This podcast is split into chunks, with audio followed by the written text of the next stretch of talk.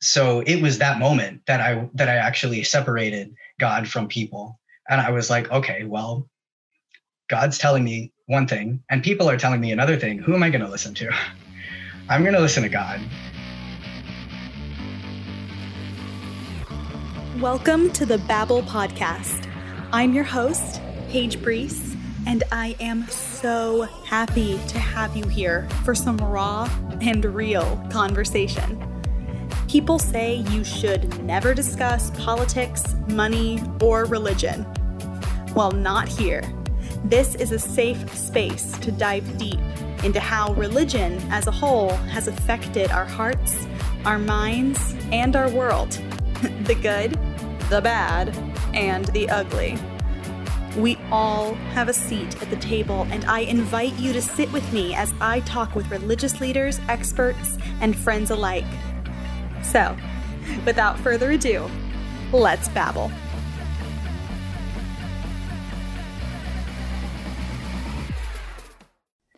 Hi, everybody. Welcome back to another episode of the Babel Podcast. So happy to have you here today.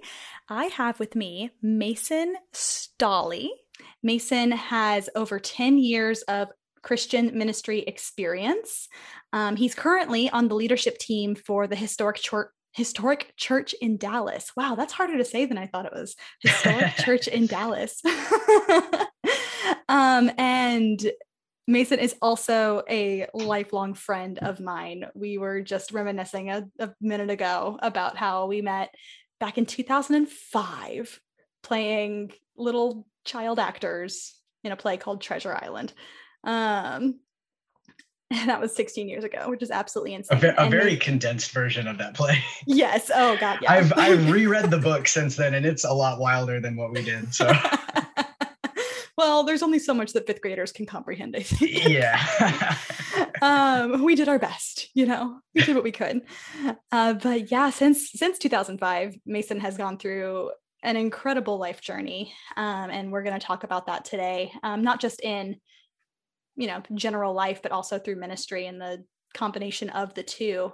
And um, his story is just fantastic. Um, part of that story being that he attended hillsong college in sydney australia um, which was very exciting for him at the time but then you were kicked out because you were queer. Um, yep. and that is obviously a, a huge a huge topic that we're going to touch on today. Um, so mason thank you so much for being here yeah, thank you for having me. Yeah, absolutely. Um, so yeah, if, if you could just, I feel like most people who know Hillsong, like anyone in the Christian sphere who thinks of Hillsong, they think of like, oh, the people who sing oceans and you know mm-hmm. stuff like that. Can you explain a little yeah. bit more what the Hillsong College is for people who might not know what that is?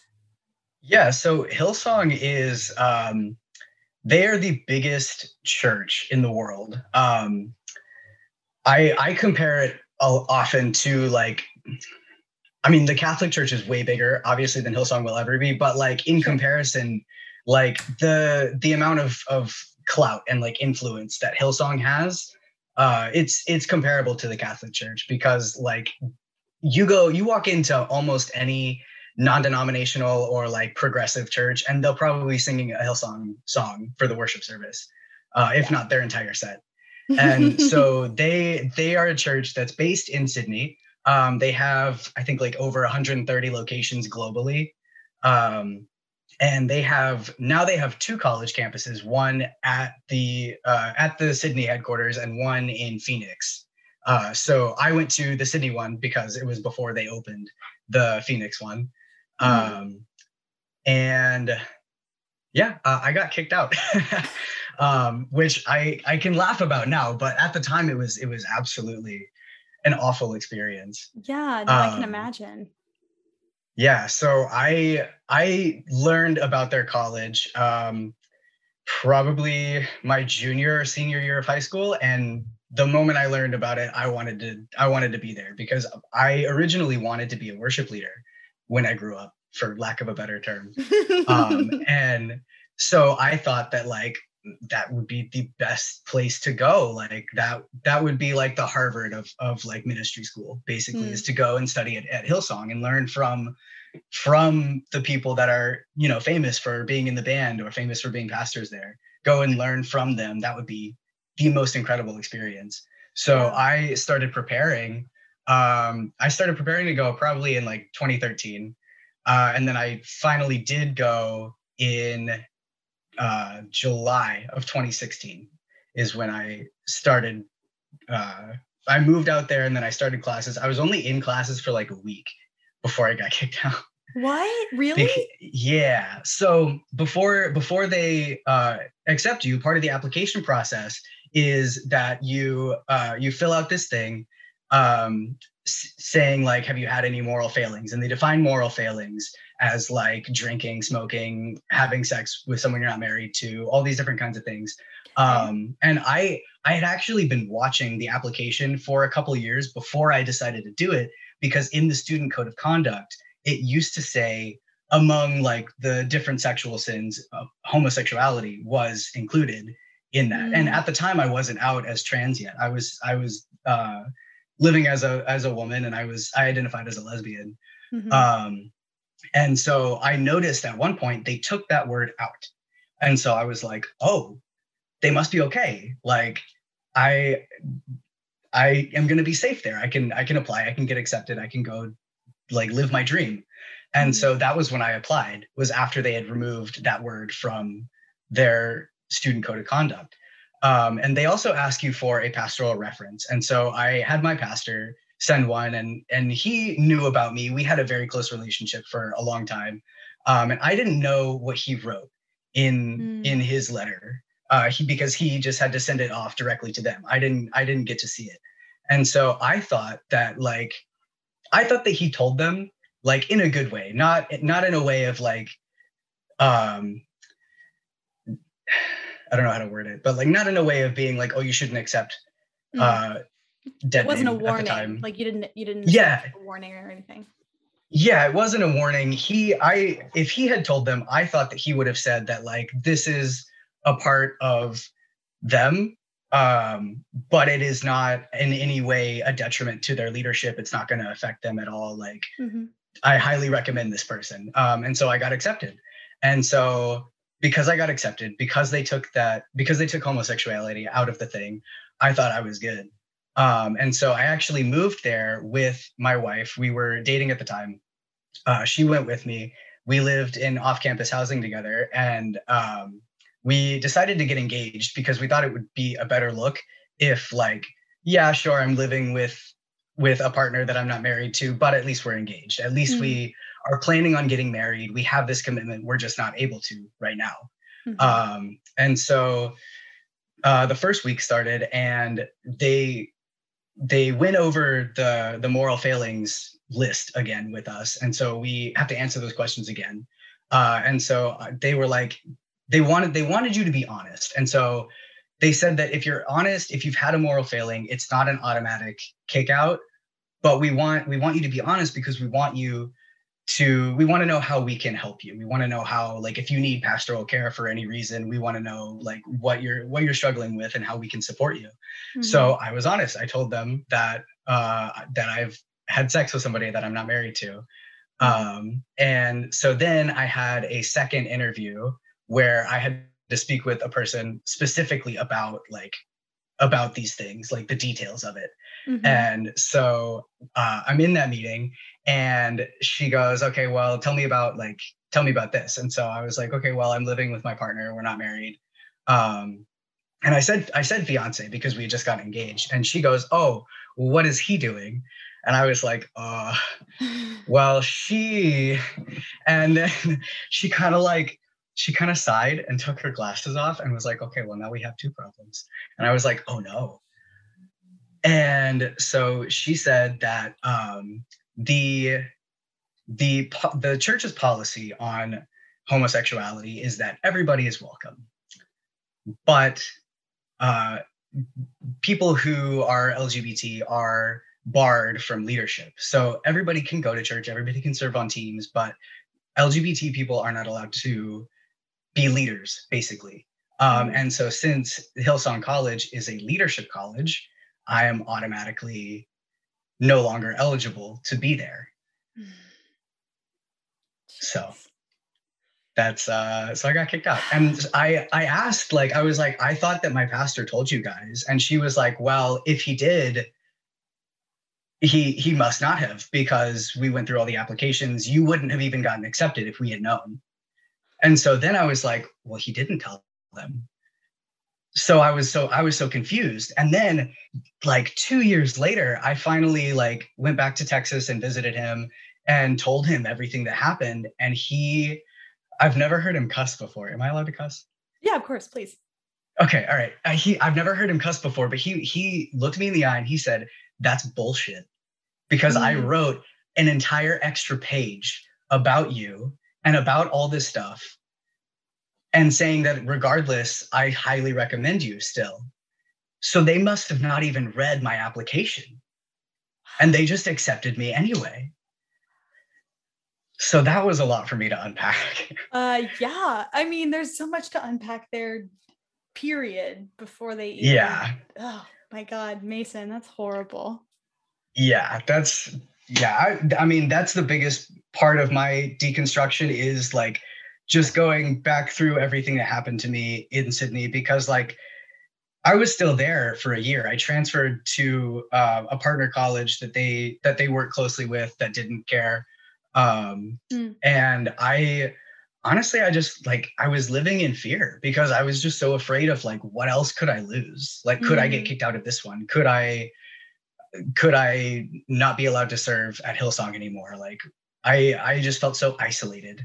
Yeah. And and they made me they made me feel like this, I was the only person this had ever happened to, which was the worst part Mm-hmm. Especially like recently, I've learned that I'm I'm absolutely not, and I found a lot of people that have been through similar things with them, mm-hmm. and like I now I I feel that I'm lucky that I was only there for a week. Some of those people that I've met can like didn't get kicked out. Like the the church didn't know necessarily enough details about them to have kicked them out at the time, but they suffered their whole one, two, or three years that they were there. And I feel so badly for those people. Yeah. Well, I'm, I can't imagine what it's like to be in an environment in a space that tells you that they're supporting you and that they're there to hold you high and to, you know, make you, um, you know, a, a leadership in ministry, but to also know that you can't express yourself fully to this community that says they love you no matter what. Um, yeah. Like I, I have, I, I can't say that I know what that's like, but it sounds like it's absolutely devastating to go through that for it's, years on, on t- years at a time. Yeah, I'm, I'm so glad that I was only there for a brief amount of time because if I had, if I had been fully immersed in it for like, like how I wanted to be, like how I dreamed of being, I don't know what, I don't know where I would have been. I don't know mm-hmm. what would mm-hmm. have happened. Yeah, absolutely. So, man, so uh, how grueling is the application process? Like uh, you said, you you started preparing to go there in like 2013, and then started in 2016. So was was it just well, a waiting period, or what? What? No, it's actually it was actually very easy. I was so surprised when I got my acceptance because I applied and then uh, my pastor sent in his recommendation and like three or four days after they got his letter, I got an email saying I was accepted. So it wasn't the application process that took that long. It was that like I was saving up money. I was like mentally mm. preparing myself to go.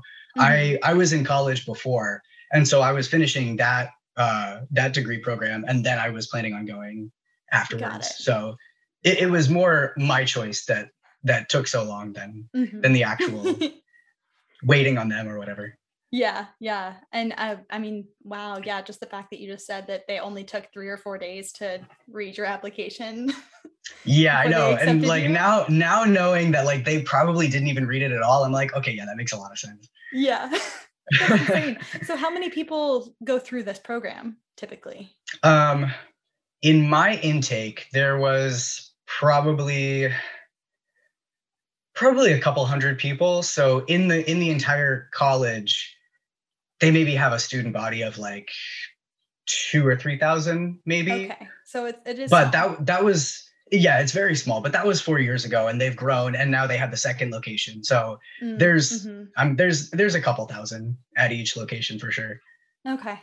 And there the program is for leadership in ministry. Is it just in the Hillsong church or is it for all churches? Um it's so it's just in Hillsong. Um and the the degrees that you get I aren't even actually like really accredited. It's just the fact that you can slap the Hillsong label on it. Mm. And so that and like that's another thing is that like I had gotten kicked out of so many church groups and churches and like religious things before because I'm LGBT.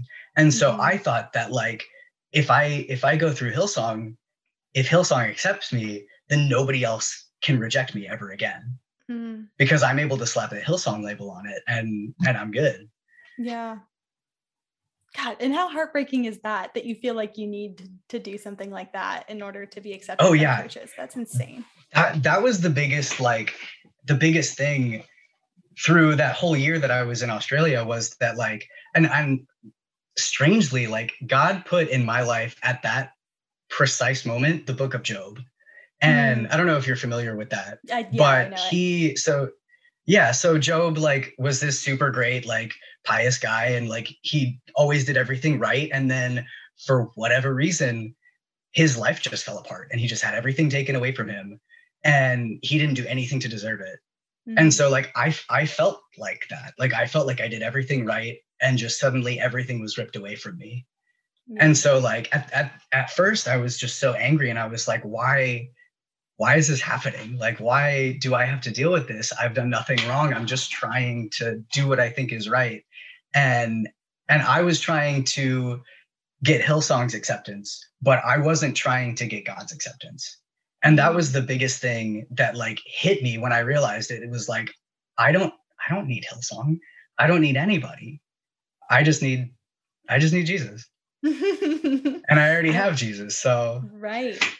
Absolutely. So yeah, so walk us through then what that like a little bit more in detail, I guess. So there was anger obviously when when you were kicked out and then you had to stay in Sydney for a year.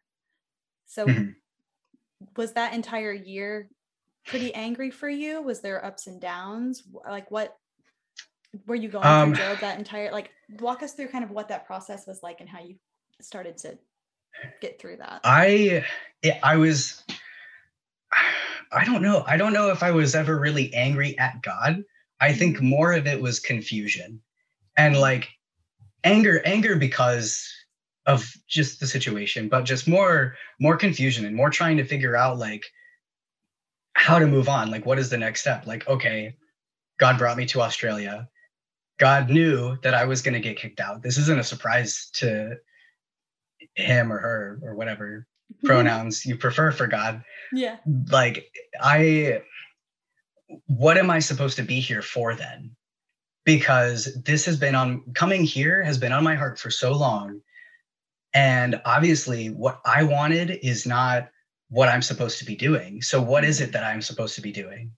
Um and so this is really cool. At one point we uh, we were working at this restaurant and it was awful. It was the single worst job I've ever had.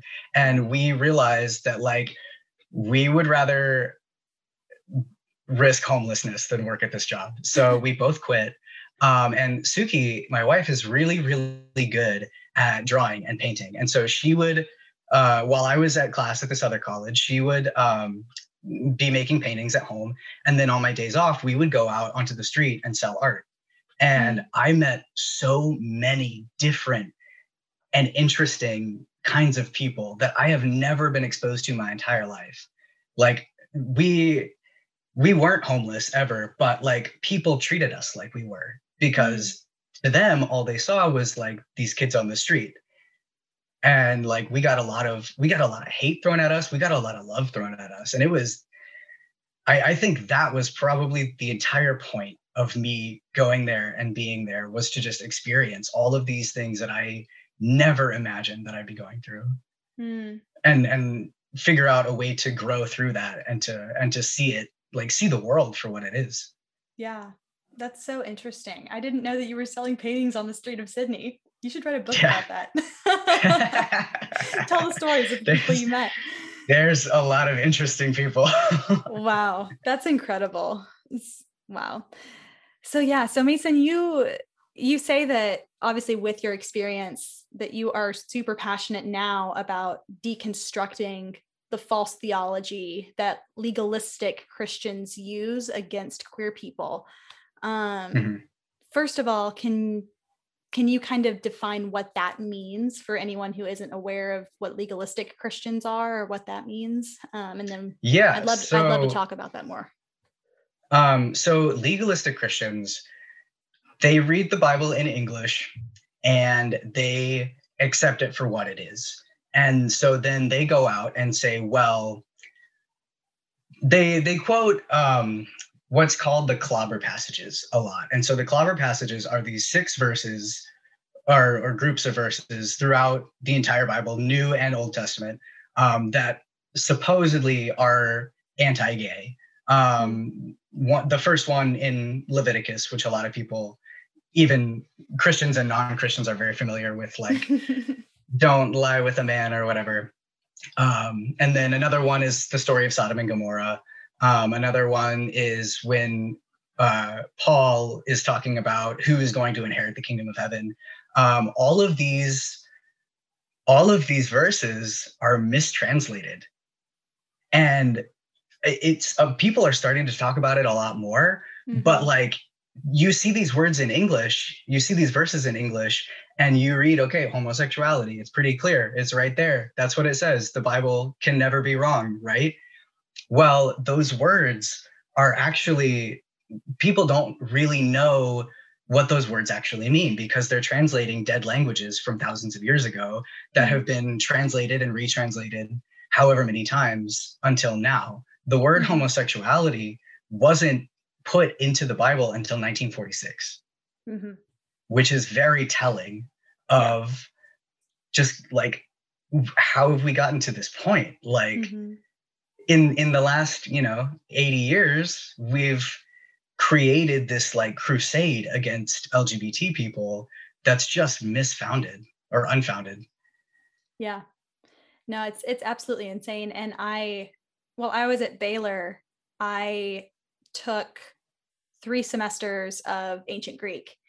And oh that's cool yeah, it was the hardest class I ever took.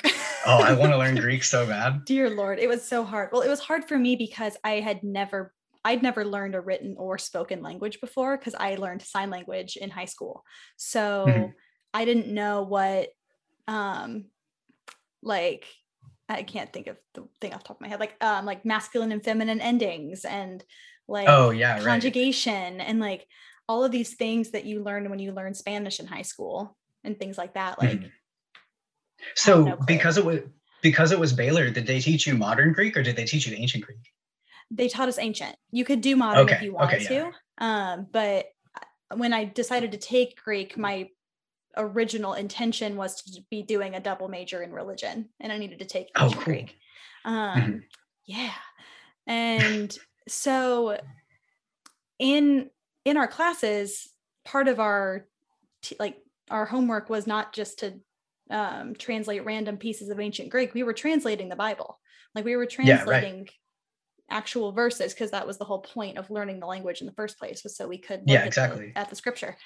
And um, and there were some very telling translations there where it's like, okay, if this word actually does mean this, but my you know NIV translation of the Bible is saying something completely different, that's very mm-hmm. telling. Mm-hmm. And and one of those words is homosexuality it, it's it's more closely mm-hmm. translated um to there are two words that it's more closely translated to in, in, in the ancient greek and it's just like general sexual perversion mm-hmm. um and pedophilia yeah and so, actually you know what's also interesting is if you look at uh, different european language translations uh I can't think of specific ones off the top of my head. I think it's either the the Belgian one or like the like a, a Swedish one or something. But like that word is translated to pedophile mm-hmm. in in different languages, and so like we look at the English one and we're just so like ethnocentric about it. We're like, oh, mm. oh, this is the only one that matters.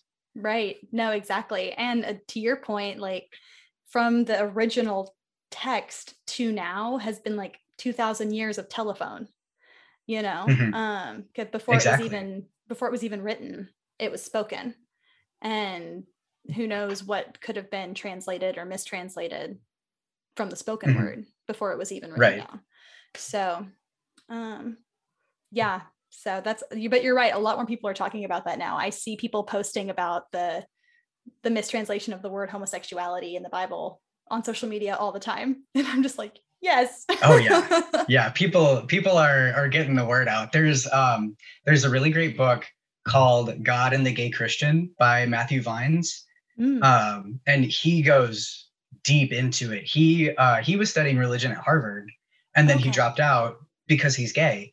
Um well he didn't drop out because he's gay. He like because he's gay he decided to drop out and um and just devote his like two or three years to studying these six verses mm. and to trying to figure out what they mean. That's amazing. And, I'm uh, going to link that yeah. in the show notes for anyone who wants to go read that book. Go go click the show notes. I'll link it down below. Um, yeah, that's great. I I love that. Okay, so mm-hmm. one part of deconstructing the the legalistic Christians is is that piece of looking mm-hmm. at the Bible and saying like, hey, the Bible might be, you know, the word of God, but it's not inerrant. Like there are errors inside this mm-hmm. book. Um, so what does that mean then going forward? Um, and and further deconstructing this kind of theology that people use. Um, one thing that I've been thinking a, a lot about recently that I've been kind of hearing in uh, this sermon series that I'm following is that um, Jesus Jesus came to he says that he didn't come to abolish the law. He came to fulfill it. And when you look at all the things that jesus talks about um, he says like you've you've heard it be said don't do this but i say do this instead. And and the purpose of that is when you um like the the first one that comes to my mind is like you've heard it say don't commit adultery.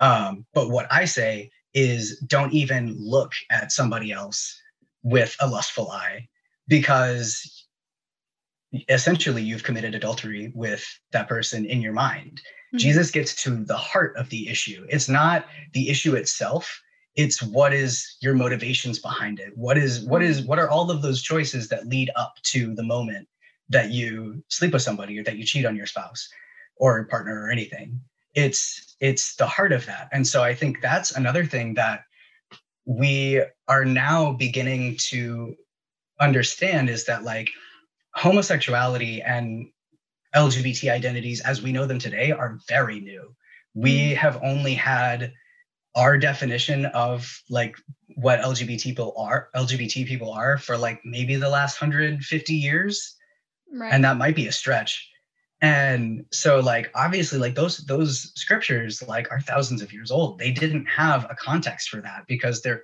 culture was just so different from ours. And so like what is what is the heart of it? It's not it's not the the issue isn't a man sleeping with another man for arbitrary purposes for like for no reason. It's mm-hmm. that like back then you know you had issues of like of of pedophilia of like other other temple worship had like other for other religions had like these sexual sexually deviant things that like went on as part of their worship thing. So you have to like you have to question the culture of the time and compare it to today and what is what's the difference? Like when you go to pride parades like sure there's a lot of you know crazy things that happen at pride parades but like mm-hmm. the whole purpose of like lgbt people fighting for equal rights to marriage equal rights to having children adopting children or anything like the the point is that we just want to live our lives we just want to be able to love who we are attracted to and love who we love mm-hmm. and so the heart of it is that we just want to love the heart of it isn't that we're you know going against nature or anything because the the nature can be argued in science as well yeah. like mm-hmm. there's I, i'm not a scientist so i won't get super into that but like you know there's there's so many levels to it that like that legalistic christians just don't want to get into because they Mhm. don't want to be told that they're wrong right. they don't want to they don't want to have to be responsible for all the, the people that they've hurt Mm, yeah, no, I think that's. That's incredibly true. Um, I will say, the obviously the only perspective I can truly speak to is my own, and I I that I went through that what you just said of coming to the Mhm. understanding of people I had hurt in my life as a Christian because I was pretty damn legalistic at one point in my life. Um, i'll, I'll you- admit i was too yeah, and we we I- came from the same place we did. Yes, we did. It's very scary. it's very scary that we came from the same place. Um, but I mean, something I'm very ashamed of. Um, but I mean, it was part of it's part of what made me who I am. But I, when I graduated high school, knowing that I was going to Baylor University, a Christian college, for a theater degree, um, I got so many questions from people in my church and without, um, but who were still very much Christian, asking me like, you know, how does that work? How can you be a Christian and a theater person? Like that doesn't make sense. what And yeah, I know. And I was just kind of like, well, I guess, I guess, you know, maybe I'm supposed to go and help convert the gay people.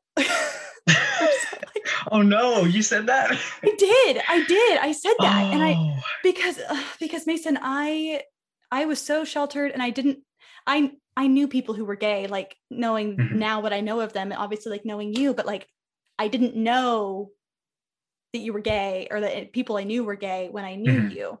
So I had no experience with like understanding gay people in my entire life. I'd been told that it was wrong. So like oh yeah I I truly like I convinced myself that that's what I was going to Baylor to do.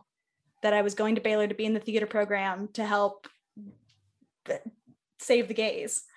And you I- would have had a lot of work to do in theater Oh my god. I get- so That's where we go, man. I know. I walked in and I realized that like everybody was gay and I was like what the hell do I think I'm supposed to do with this? Like So how how is the how is the culture at Baylor towards LGBT people? the theater department is completely like very open there's no Mhm. um there there's no holds barred when it comes to the lgbt community um, in baylor theater Mhm. but it hasn't always been that way um when i was there there was still for for people who were gay or lesbian or bisexual their acceptance was across the board for them but trans people were still kind like there was still a, a strange wave in, in the department when it came to people who were trans because we had a couple of students Mm. who were transitioning uh, during their time in the Baylor Theater Department and ended up leaving the Baylor Theater Department because they didn't feel like they were truly accepted. Um, which breaks my heart to say. And I, but to my point that I was making earlier, like I was one of those people because I didn't, I didn't know what to do. I didn't know what it all meant. I, I was very uncultured, very uneducated, Mhm. and just incredibly ignorant. And I was never I don't think I was ever rude, but I don't know if I was. And Yeah. um and so to your to the point that you made earlier, like the reason I say all this is because I had to come to terms with any like that I might have hurt people, you know, with with Yeah. the way that I perceived the LGBT community, with the way I acted towards the LGBT community. And it's like obviously that's hard to come to terms with, but I've been I've been making strides every day to make sure that I never do that again. Like there's no reason why anyone should be unloved and there's no reason Mhm. why anyone should not be accepted ever, period. Um, Yeah. So, but yeah, I definitely think that a lot of Christian people don't want to come to terms with the responsibility that, or not the responsibility, but they don't want to be responsible for, like you said, the people that they've hurt with their actions Yeah. and with their words, because it's hard, Mhm. but necessary. Because like, Yes.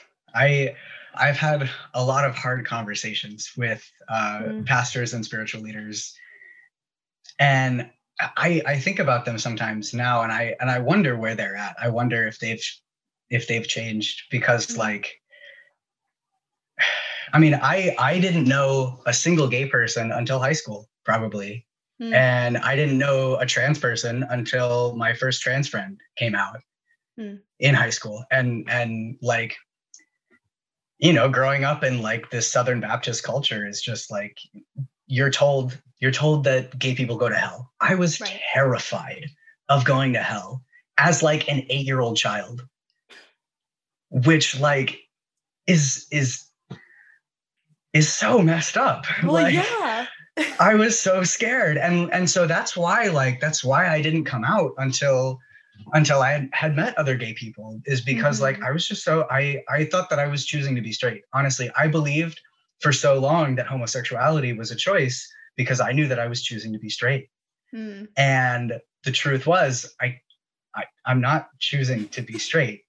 The truth is I am gay and and I'm, you know, choosing to date people that I don't really like and mm-hmm. that's it's it's so much better to be honest and truthful sorry yeah. honest and truthful and authentic than it is to live a lie absolutely and that was that was a big a big moment in me coming out mm-hmm. did you experience any fallout from people in what? your life sorry my internet's weird oh no you're fine um did you experience any fallout with people in your life when when you decided to come out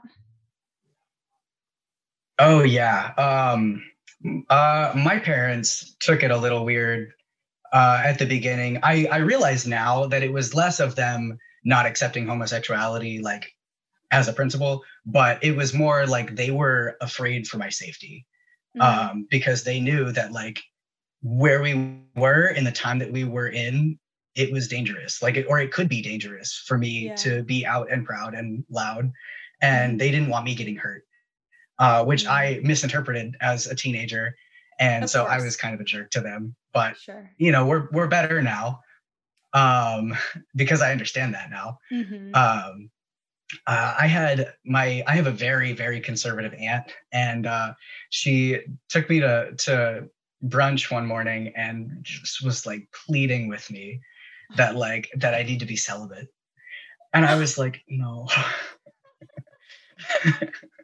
sorry auntie. It's not gonna happen. It was yeah it was a it was kind of awkward but like That's I, I, I don't see her very often now not because of that but just because like uh we were never super close like with her side of the family mm-hmm. like to begin with like not for any bad reason but like we just didn't see them very often and so like it's just sort of still like that yeah that's insane. But that was it was kind of funny. Yeah, no, um, definitely.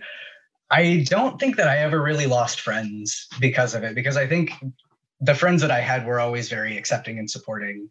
Mm-hmm. And uh, when I came out as trans a couple years ago, I got so many comments and messages of of love and support. I was overwhelmed by how mm-hmm. accepted I was. I was so excited for you. I, I saw that and was just like, I literally was like, fuck yeah, let's go. I was, so, excited. I don't think a lot of people were surprised. no, that's true. I think anybody who knew you at that point kind of knew. That, yeah, they were that like, that was part of you. You know what? You'll think this is hilarious. When I came out as gay, uh, in high school, I told uh, Jake Baker, one of yeah. our also super old good friends, I told Jake, Jake, Baker, and his response was, Did you just find out? he was like, to say. He was like, yeah, I know. uh, yep, that makes sense for her. For that. that completely makes sense. Best response I've ever gotten. Absolutely. He's like, obviously. Where have you been? That's funny. Okay, so what I would what I want to know now is how were you able to keep such a strong faith after experiencing all of the the things that you experienced like how how did you do that because i know a lot of people who who give up on their faith or change or like not not necessarily change it but either like dwindle it down to the point where it's basically nothing like how do you how did you go through that process and how did you keep it so strong? Um, i very quickly was able to separate god from the church um, because I, I realized very early on that um, all of the all of the bad things that I had been told or was taught or were said to me all, all the all the bad ways in which I was treated, I was treated that way by people, not by God. Hmm. What I what I heard from God and what I understood from God is that I was carefully and wonderfully made. I was made on purpose. God had a plan for my life, and this is part of that plan. Mm-hmm. I know that I am not choosing this. I know that I was born this way. Um, hey. I I know I know that this is a part of me that I that I can't ignore anymore. And this is I I was literally the moment that I decided to accept my LGBT status um, was I was literally trying to pray the gay away. Like I was mm. having a panic attack and just like freaking out because I, I didn't want to go to hell. Mm-hmm. Like I, I was just that terrified of it. Even when I was 15 when I when I came out as gay. Yeah. And so I was I was just like in this just super intense prayer mode and I just felt God put a hand on me and just say stop. Like I created you. I love you.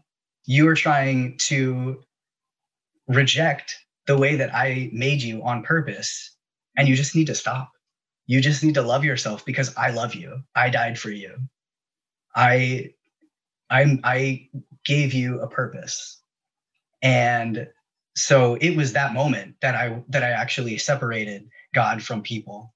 And I was like, okay, well, God's telling me one thing and people are telling me another thing. Who am I going to listen to? Right. I'm going to listen to God. So then it was just like, okay, so I know that churches don't like LGBT people right now. I need to find a safe place for me in a in a place that accepts me the way that God accepts me. Mm-hmm. And so I that became my priority in in trying to find communities and, and places to go. And uh, I was wrong a lot of the times. But if if I'm at a place that doesn't accept me, then I don't want to be there in the first. I, I don't want to be there at all. So yeah.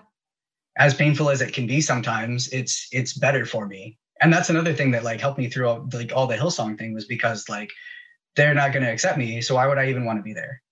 Right. Yeah, it's not worth your time or your energy.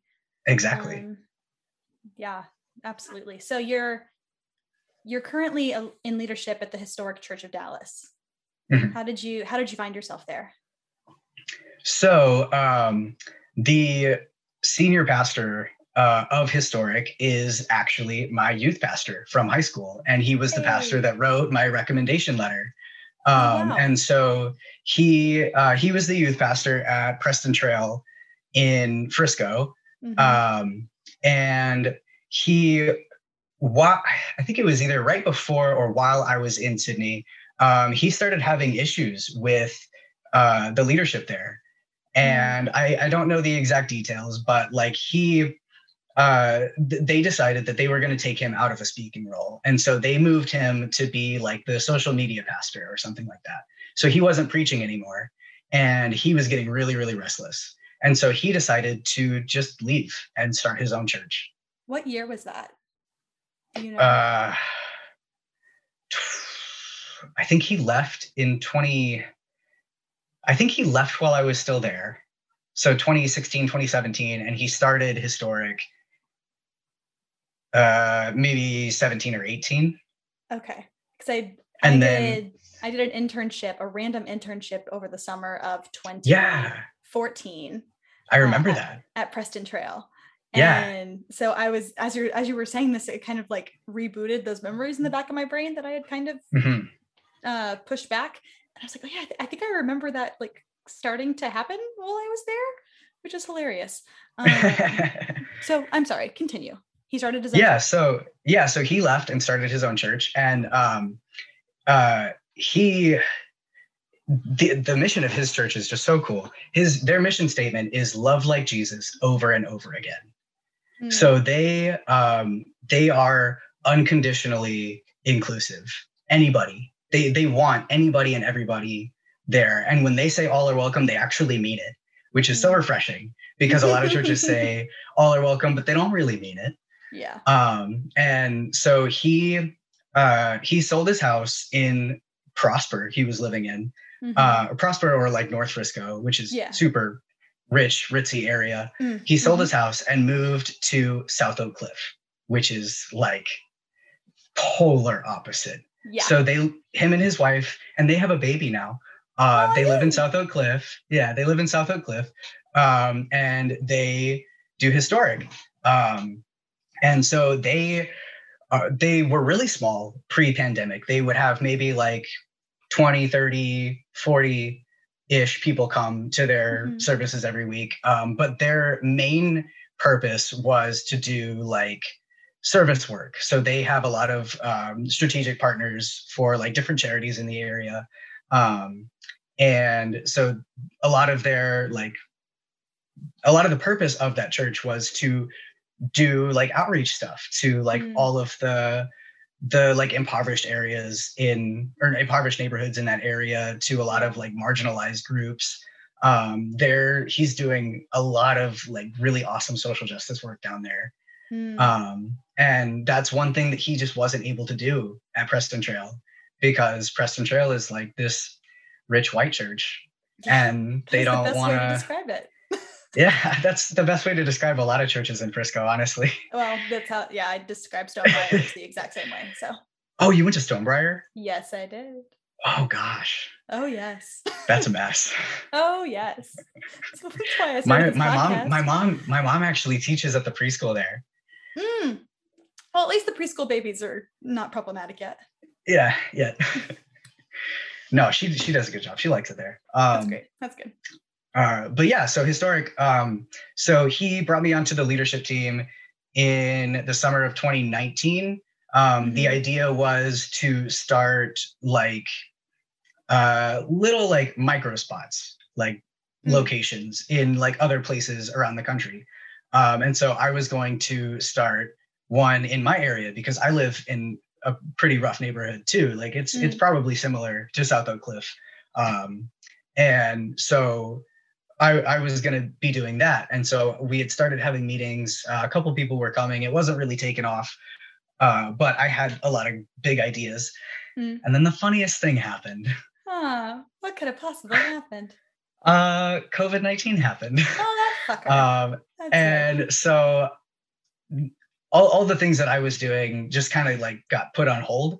Um, but Historic Dallas blew up mm. because. Mm they were already doing some some or they were setting themselves up to like do a lot of online stuff and mm-hmm. so then right around the time uh, when everything shut down was when they had like finalized all of their online stuff and so they super thrived uh, wow. online and i in in the meetings um he's he said that like there's thousands of people that watch um, that watch the services online, either Facebook Live or uh, he's on a streaming service, uh, Stream Now.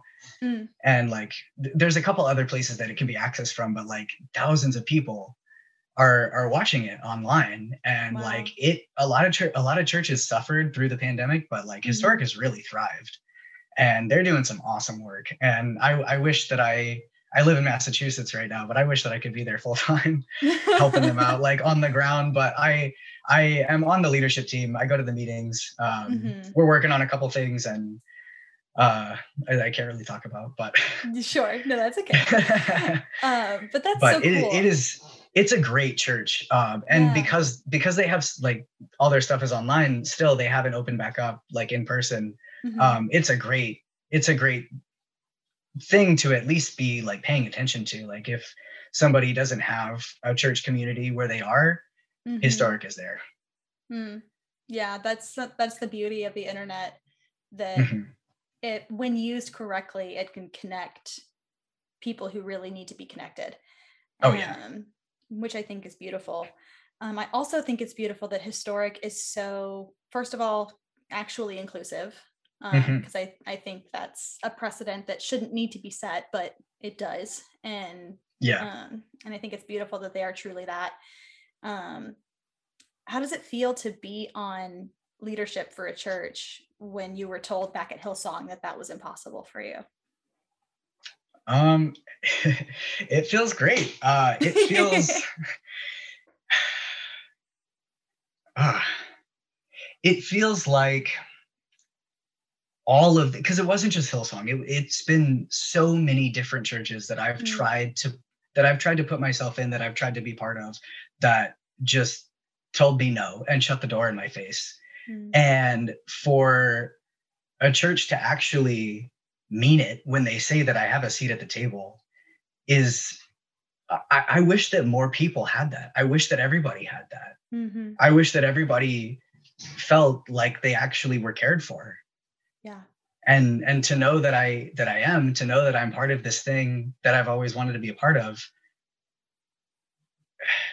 it it just feels like I belong. And there's no there's no similar feeling to just mm-hmm. knowing that you belong somewhere. Absolutely. That's so beautiful. That's incredible. Mason, your story is so cool. like I seriously, I knew that you had an incredible journey um, just from what I know of you, but I didn't like all of these small things like Hillsong and the historic, like mm-hmm. it's it's truly inspiring. And I think that a lot of people who are listening to this will feel like they're not alone if they are part of the LGBT community mm-hmm. um, and they've been rejected by churches or if they're uncertain in their faith like your testimony is that you're you're loved no matter what. Um, and I, I think that's absolutely beautiful. It's making me emotional. I'm getting a little emotional about it.